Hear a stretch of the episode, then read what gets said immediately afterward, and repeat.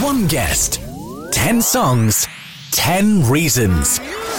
Music was my first love. On Radio Glamorgan.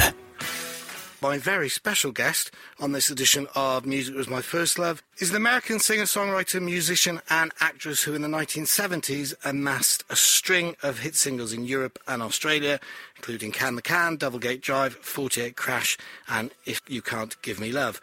She went on to take up acting roles in US sitcom Happy Days, as well as various UK shows, including Minder, Absolutely Fabulous, and Midsomer Murders. On the stage, she starred in Annie Oakley in a London production of Annie Get Your Gun. And after almost 50 years since the release of her debut album, she's still rocking and released a brand new album in early 2021.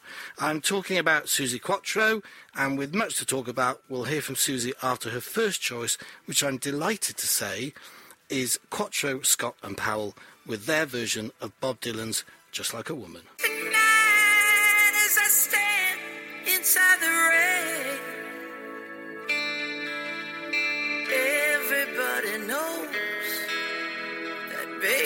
Baby's got new clothes. Suzi Quatro, welcome to Radio Glamorgan's Music with My First Love. How do we find you? Yes, I'm doing good. Yeah, I had my first band rehearsal yesterday. So we got one gig coming up finally, June the 12th at the uh, Peterborough Showground. And I'm happy to say it's like riding a bike. Good, good. Just got, got back on and pedaled, you know. Oh, fantastic. We rehearsed for three and a half hours, nonstop, bouncing around the room. And I wasn't even slightly tired, which is good. Tell me about your first choice uh, from you and a couple of talented mates. Yes, my husband had the idea of putting me and Andy Scott and Don Powell together, and we never never made it happen until 2017. And finally, we said, "Yes, let's do this." So we made this great album. I'm a Bob Dylan fanatic, so of course I wanted to do at least one of his songs. And when you get to sing a, a favorite song of yours with musicians of the caliber of Andy and Don, boy, do you sing it. That's all I can say. It's one of my best ever vocals because you can't believe you're being allowed to sing this song. Yeah. Um, and and Quatro Scott and Powell, we actually supported me on my last, uh, alter- not my last Australian tour, one of my Australian tours, and uh, it was so funny because it was called uh, the Leather Forever Encore Tour, and I went out as a bass player singer with Quatro Scott and Powell, went backstage, changed into my jumpsuit, and came out and did the did the headlining part, you know. So I was my own support group. I know that's nuts, and I think I sang something like three seven song night without a certain bit of trouble. Nothing. My, my throat just did it. So wow, that that incredibly hard work, but good work. How do you look after your throat?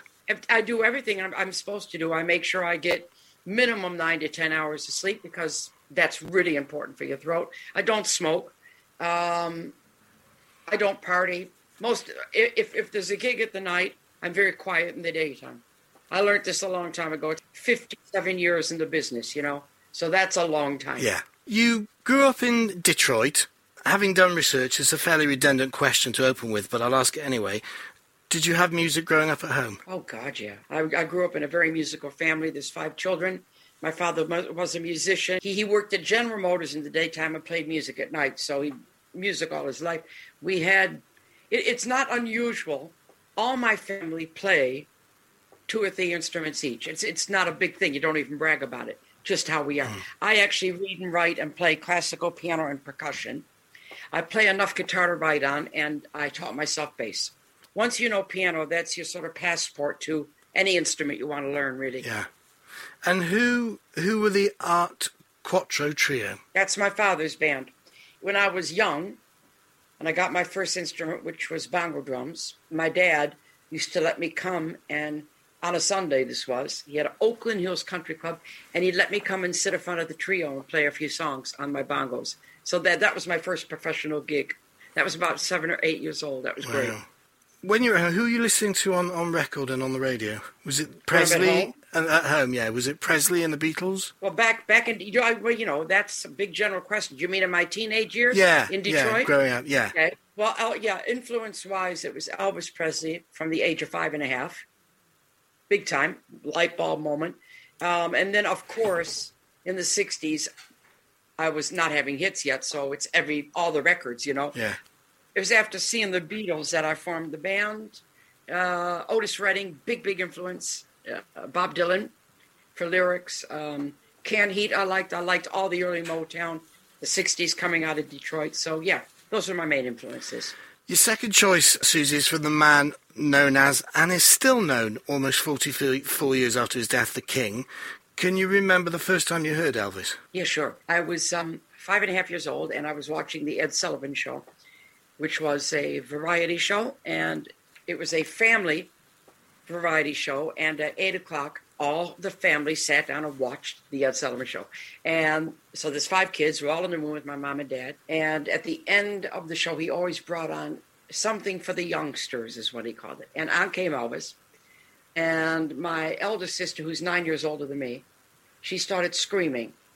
And I remember looking at her, I'm only five and a half, and I'm thinking, why are you screaming? What's the matter with you? And then I looked into the TV, and light bulb moment for me, big time. I was hypnotized, basically. I went into the screen, and a little light bulb went on over my head at that age. And I thought, I'm going to do that. He was singing this song. I don't want no other love, baby. It's just you I'm thinking of. Mm. You were saying earlier that you learned classical piano. As a songwriter, does being able to play classical music give you a better understanding when you're writing different genres? Because, of course, somebody like Billy Joel is classical trained. I think it's one of the best instruments you can learn. It's actually your orchestra, it's actually your touchstone. Um, I often will get a little bass riff going, or you know, I, am not a good guitar player because I'm not a failed guitar player. So I didn't learn guitar first and then go to bass. I uh-huh. started on bass, you know. So it may, it makes you learn guitar differently. So I'm not a great player on guitar, but I I can play enough to start a song uh, to do a song on it. But then once it gets a little bit more complicated, then I go to piano. I do often write on the piano. I have to say, I do often write on it. Yeah, it just opens up the whole world for you. It's it is an orchestra, and I'm really glad that I learned classical and popular music because popular music on the piano gives you all your your first to fifth bass notes and all your chording. So I basically learned all that kind of stuff on piano. A great advocate of doo-wop and rhythm and blues, who's now making some great, fantastic blues music. Dion, for your next choice. Tell me about Runaround Sue. I, I, I got the chance to see Dion several times, not that long ago, and I also did a one of my when I was on Radio Two. I did uh, a documentary on him, and we got talking. I always remember it. We got talking, and I said, "You know what, Dion? We got along right away. Just I just loved him." I said, um, "You were one of the ones that I used to watch when I was growing up. I was wouldn't have been more than seven or eight, right around there, eight or nine, however long ago that was." And I and he used to be on American Bandstand all the time, another TV show. And I said, "You were one of the ones." That I used to watch, and I knew that there was something behind you just singing that song. I, I, guess you'd call it that little extra special thing, whatever it is. He took that as a great compliment. And then I since found out that he learned how to phrase and sing and breathe from horn players. And it makes sense. All that kind of thing. Yeah. And of course, Runaround Sue was the song. This is the one that when I was sitting around at the girl boy parties back in the day, and the boys would be over that corner, the girls over here. That song came on. I was on the floor. Runaround Sue by Dion.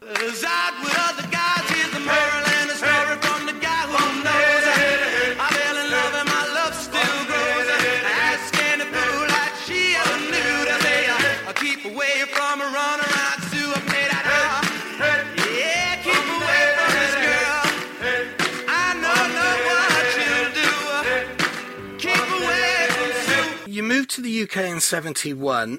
Tell me about the influence that Mickie Most had on you at the beginning. Well, he discovered me in Detroit. He had come there to record Jeff Beck and Cozy Powell at Motown. I was in the second wave of my all girl band called Cradle.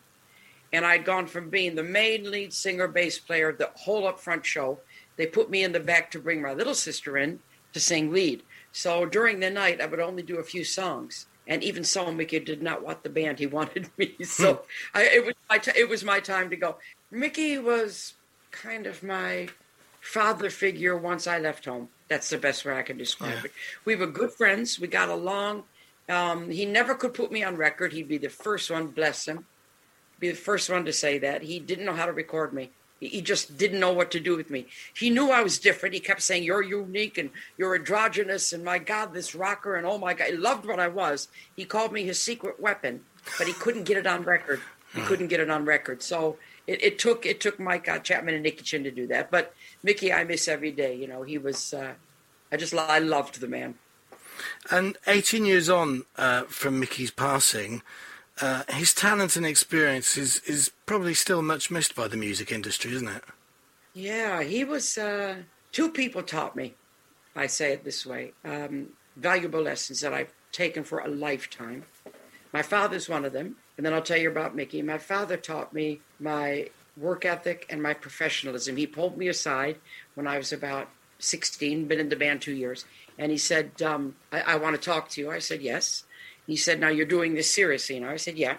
He said, Okay, first of all, number one, this is a profession. Number two, when you do a show, if there's 10 people or 10,000, every one of those people is taking money out of their pocket to come see you, and you owe them. So that stayed with me my lifetime.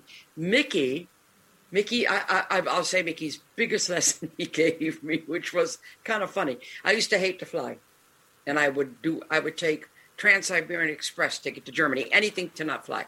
And one time, I was supposed to do a very important television show in Germany, and I pretended to be sick. I, I lied, basically. I didn't want to go on.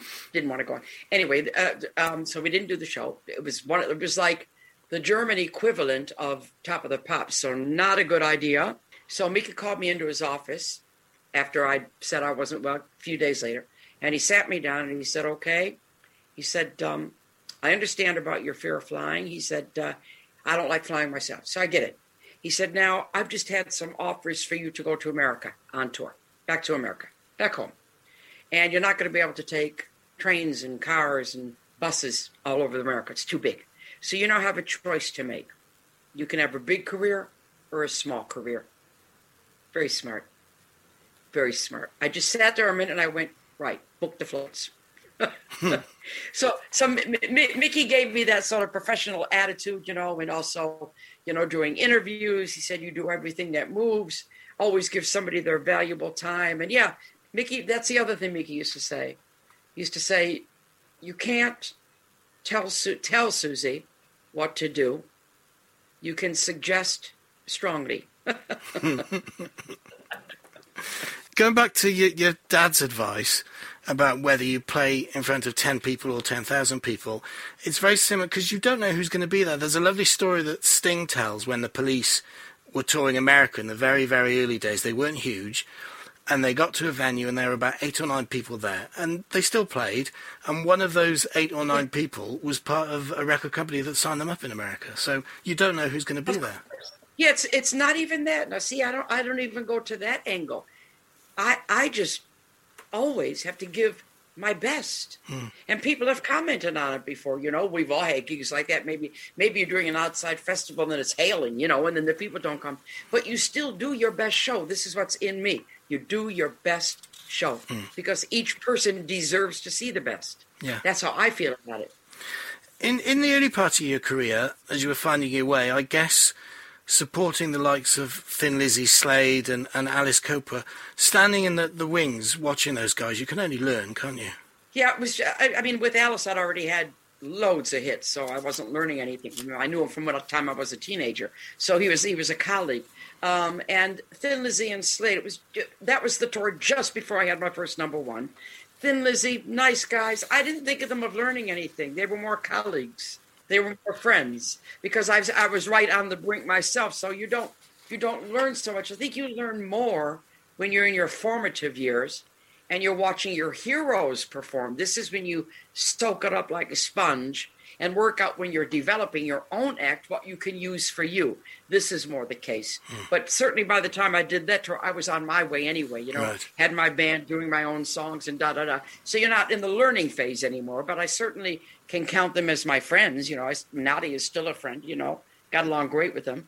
One thing that comes over in some of your 10 choices, Suzi, is a great love of uh, doo-wop.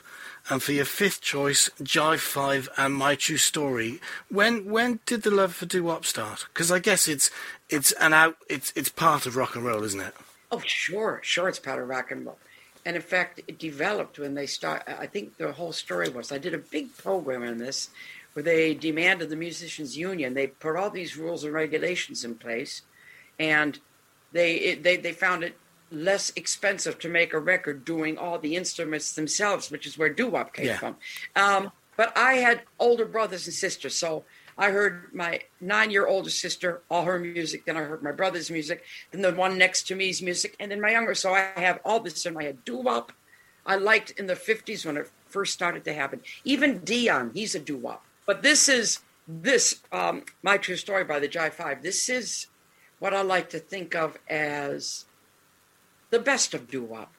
This is real doo wop. Just what a great story, a tearjerker, you know, and it's got all those different harmony parts that you, you can see people singing this on the street corner. Fantastic song. One of my favorites. It could be my number one, but it's not. My, my, my true story by the Jive Five. Excellent. Story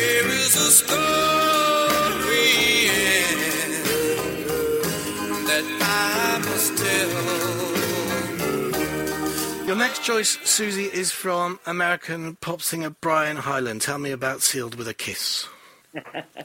um, this was, you know, you, you, you can drive your parents mental. I know I certainly have with my records. I, I one time had a lady write to me, a, a mother, and she said, Dear Suzi, we like your music very much, but could you try to record something a little quieter?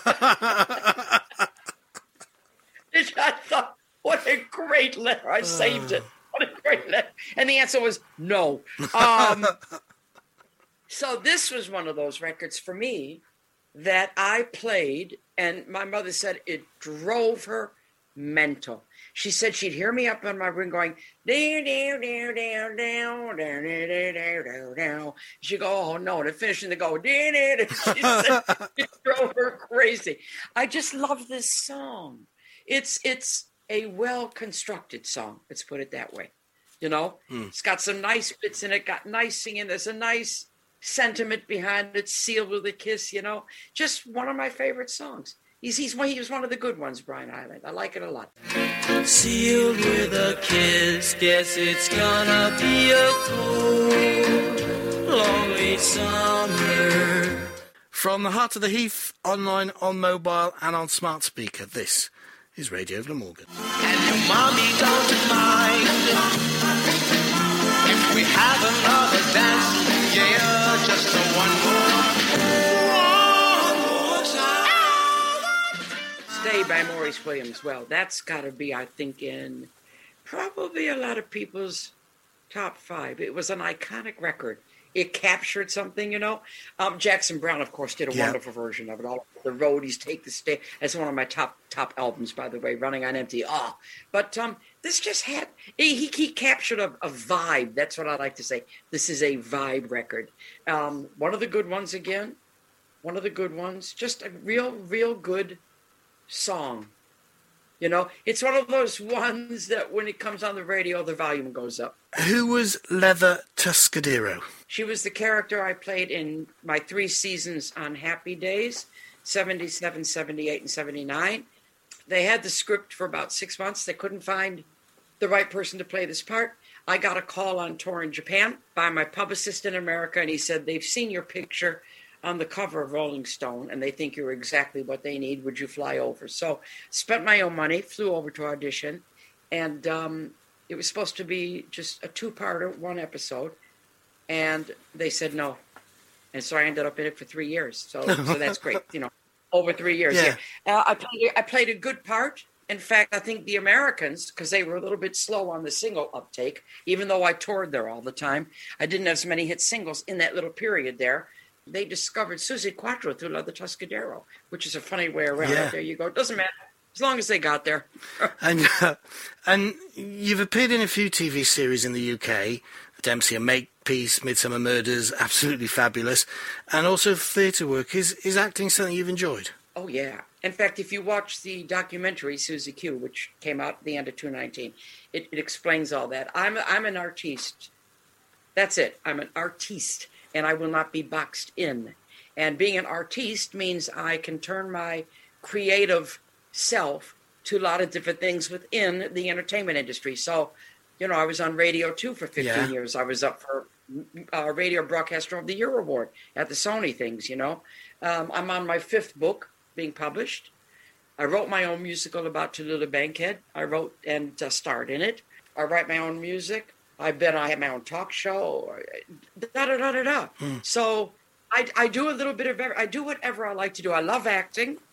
I could have gone into acting instead of music. It was definitely a big love of mine, but then music reared its head and off I went, you know. But um, when something comes along that I like, I do it. But uh, uh, arguably a part made for you was uh, Annie Oakley. I know. Wow. That was Andrew Lloyd Webber. He suggested, um, he's a good friend of mine, and he was having dinner, long story, but I'll make it short, with the guy that runs Chichester, the guy that used to run Chichester Festival Theater. And they were having dinner, and he said, Oh, what you got coming on? And he said, I'm going to be doing Annie Get Your Gun. Oh, have you cast the lead role yet? He said, No, I'm here to look for somebody. He said, Oh, we go back to Essex. She's there. and um, yeah, I loved. I always wanted to do musical theater. I always knew I could, and you know, I was walking in Ethel Merman shoes. Those are big shoes. Yeah. Wow, what a what a thrill that was to do that every night. I thoroughly, thoroughly enjoyed it. Wonderful, wonderful stuff. Suzi, we've had over 50 guests on the series. In fact, you're the 51st. And it's amazing how many of them, recording artists, radio broadcasters, or just music lovers, are massively influenced by the Beach Boys, uh, and especially Brian Wilson. Have they done much the same for you? The Beach Boys, they're they're pretty hard to beat.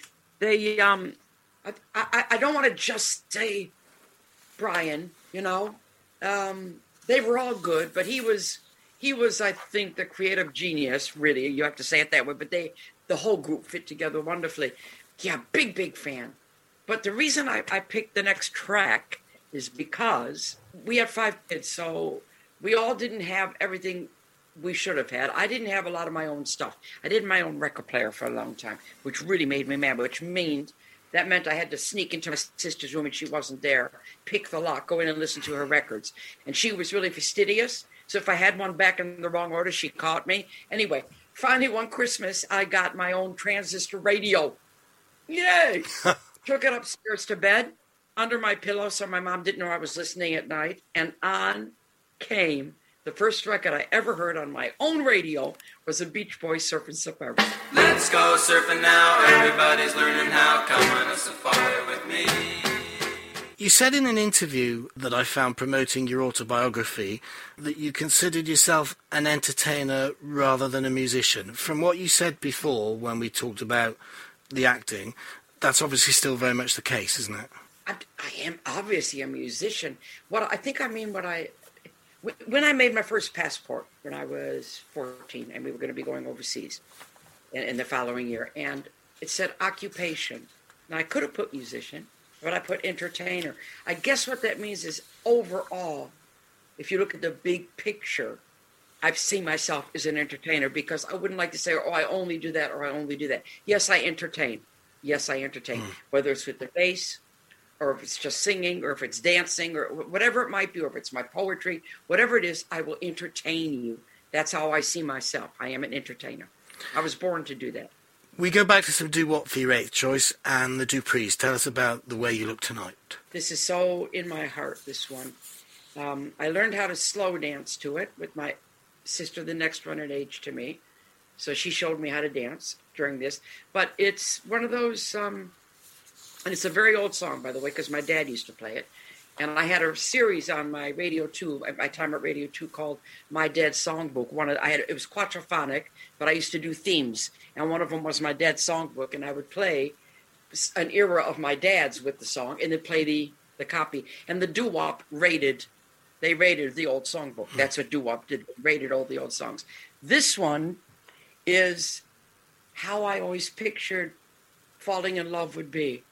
See the pyramids along the aisle, the Nile, watch the sunrise on a tropic isle. Oh, and then when I met my husband of 27 years, before we got married, he took me to Egypt. I just said, "But my song has come true. We see the pyramids along the Nile. And I always wanted to fall in love to that song. When we were sitting in front of the pyramids, that song was going through my head, and he took my hand and said, I love you. How perfect is that?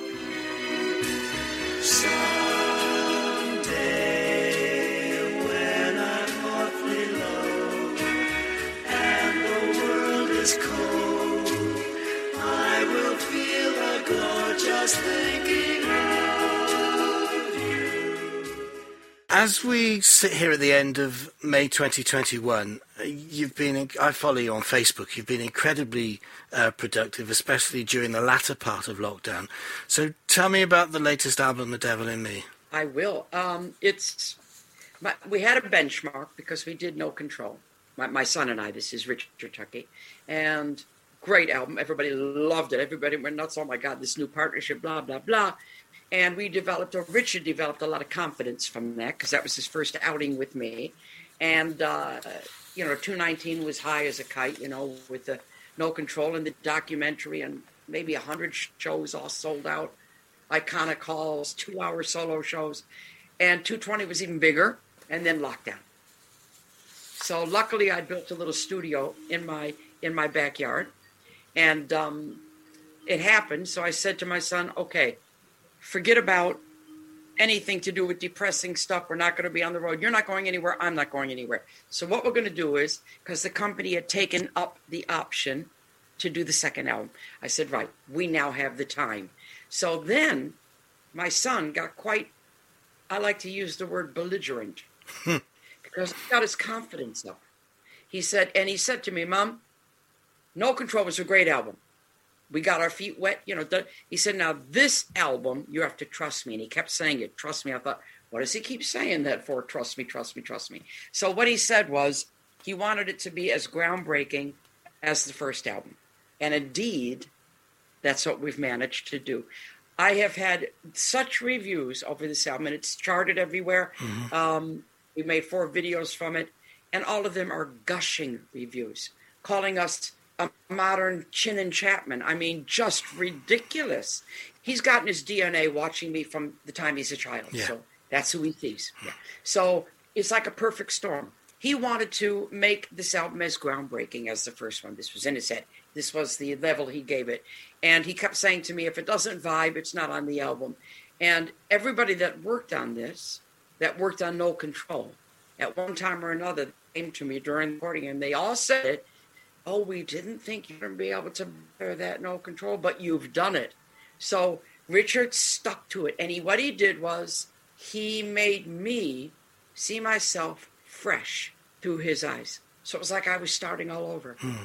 And it, it sounds, everybody says, it's you, but it's now. I said, I know. And this is down to Richard's influence. I have to give him his credit.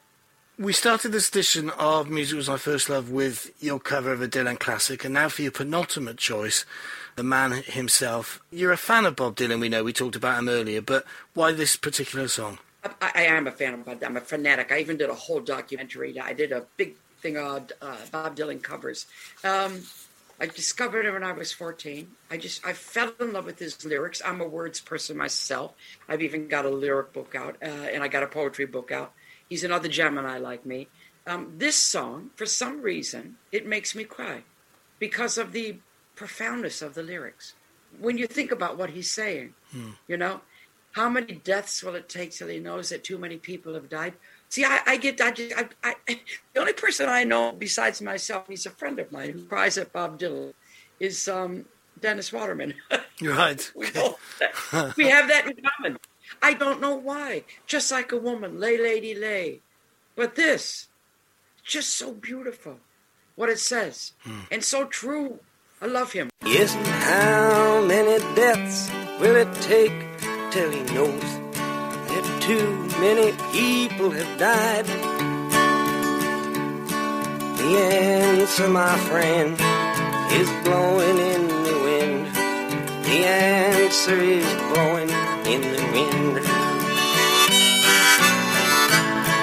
Come to your final choice, and it's from a man regarded as the father of rock and roll, Mr. Chuck Berry. Another big influence, I would imagine. Huge, huge, huge. I recently did a, a, a gig in Detroit with Mark Farner from Grand Funk Railroad, and we did this song together.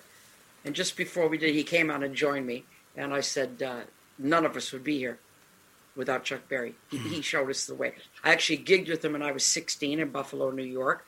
Um, the band I was with, we supported him. Um, the reason I chose this one is because I have been closing, it's become my song.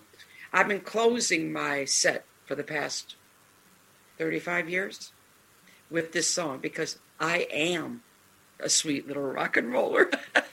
Suzi, you've had a long and successful career. It's 50 years since you came to the UK, 48 since the release of the first album. So, as you look back, is there one thing professionally that you're most proud of? You can't pick out just one thing, but I, I, I think the thing I'm most proud of is that I've been successful for this many years, and I have been able to maintain normality. That's that's nice. And once lockdown is completely over and life moves on, what's the future? Will you be back on the road? Oh God, yeah. Every day it changes. So, but at the moment, it's full from July to the end of the year. Great. Don't know till you, you know. They might say yes, you can come. No, you can't. Who Yeah. knows? But um, yeah, there's a big, big gig coming up at the Albert Hall next year on April 20th. So the Queen of Rock and Roll is going to be playing the Royal Albert Hall. Oh, fantastic. And I, I'm writing for the next album already. And my next book, through my thoughts, based on my Instagram that I've been doing since lockdown started, that's coming out. Another coffee table, illustrated coffee table Yeah. book. So I'm keeping very busy. Suzi, it's been a thrill, a real thrill. Thank you very, very much. And thank you.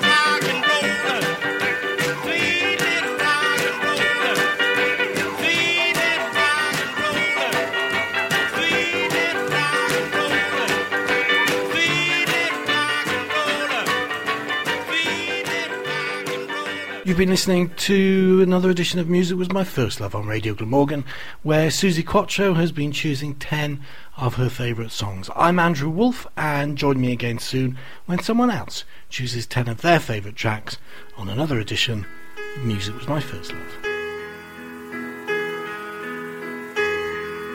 Music was my first love.